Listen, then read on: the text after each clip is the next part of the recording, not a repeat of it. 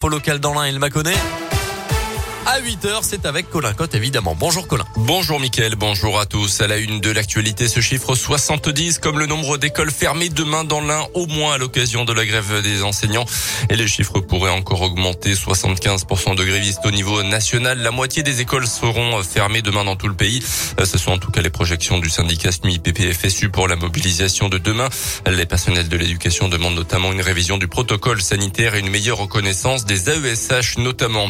On ne fait pas grève contre le virus. Cette journée de grève va encore plus perturber le système. Réaction hier du ministre de l'Éducation nationale, Jean-Michel Blanquer. Emmanuel Macron lui a dit reconnaître la lassitude des enseignants et des parents d'élèves, ajoutant qu'il n'y avait pas de système parfait. Dans l'actu aussi, dans l'un, ce grave accident de la route hier soir à Jasseron, vers 18h, trois voitures se sont percutées. Un des conducteurs a été pris en charge en urgence absolue. Un autre était en urgence relative, le troisième indemne selon le progrès. Les trois chauffeurs étaient seuls dans leur véhicule au moment du choc. La route entre Jasseron et Mayonna est restée fermée durant l'intervention des secours. Une enquête ouverte après l'incendie d'une maison sur la commune de Saint-André-du-Riat au sud de Mâcon hier après-midi. L'ensemble de l'habitation était en feu à l'arrivée des pompiers. Une vingtaine de soldats du feu ont été mobilisés. Aucun blessé à déplorer. Pour l'instant, on ne connaît pas l'origine précise de l'incendie.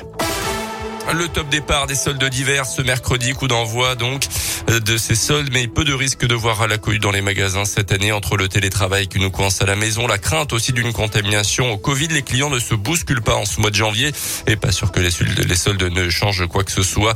Euh, Annabelle est responsable d'une boutique de puriculture dans la région. Avec l'expérience des années euh, précédentes, euh, je trouve que c'est encore une année qui est plus incertaine finalement que les autres. Et je suis toujours très positif quant à, au flux client au magasin. Là, par contre, c'est vrai que c'est vraiment très calme. Donc je suis pas forcément euh, bien enthousiaste pour ces soldes, mais, mais j'espère me tromper.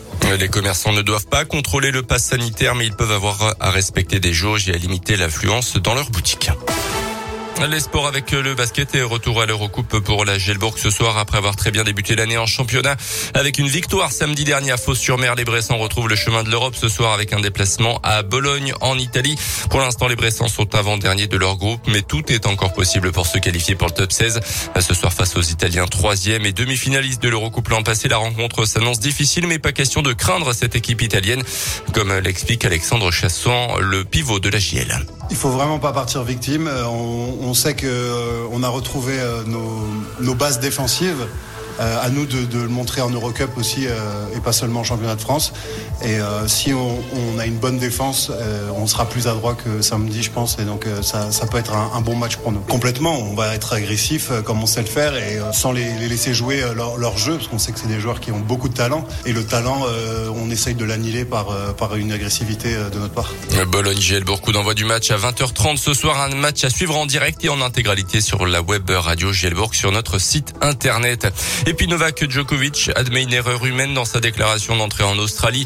Dans un post publié sur Instagram hier soir, le Serbe numéro 1 mondial explique que son agent s'est trompé en déclarant qu'il n'avait pas voyagé lors des 14 jours précédents son vol.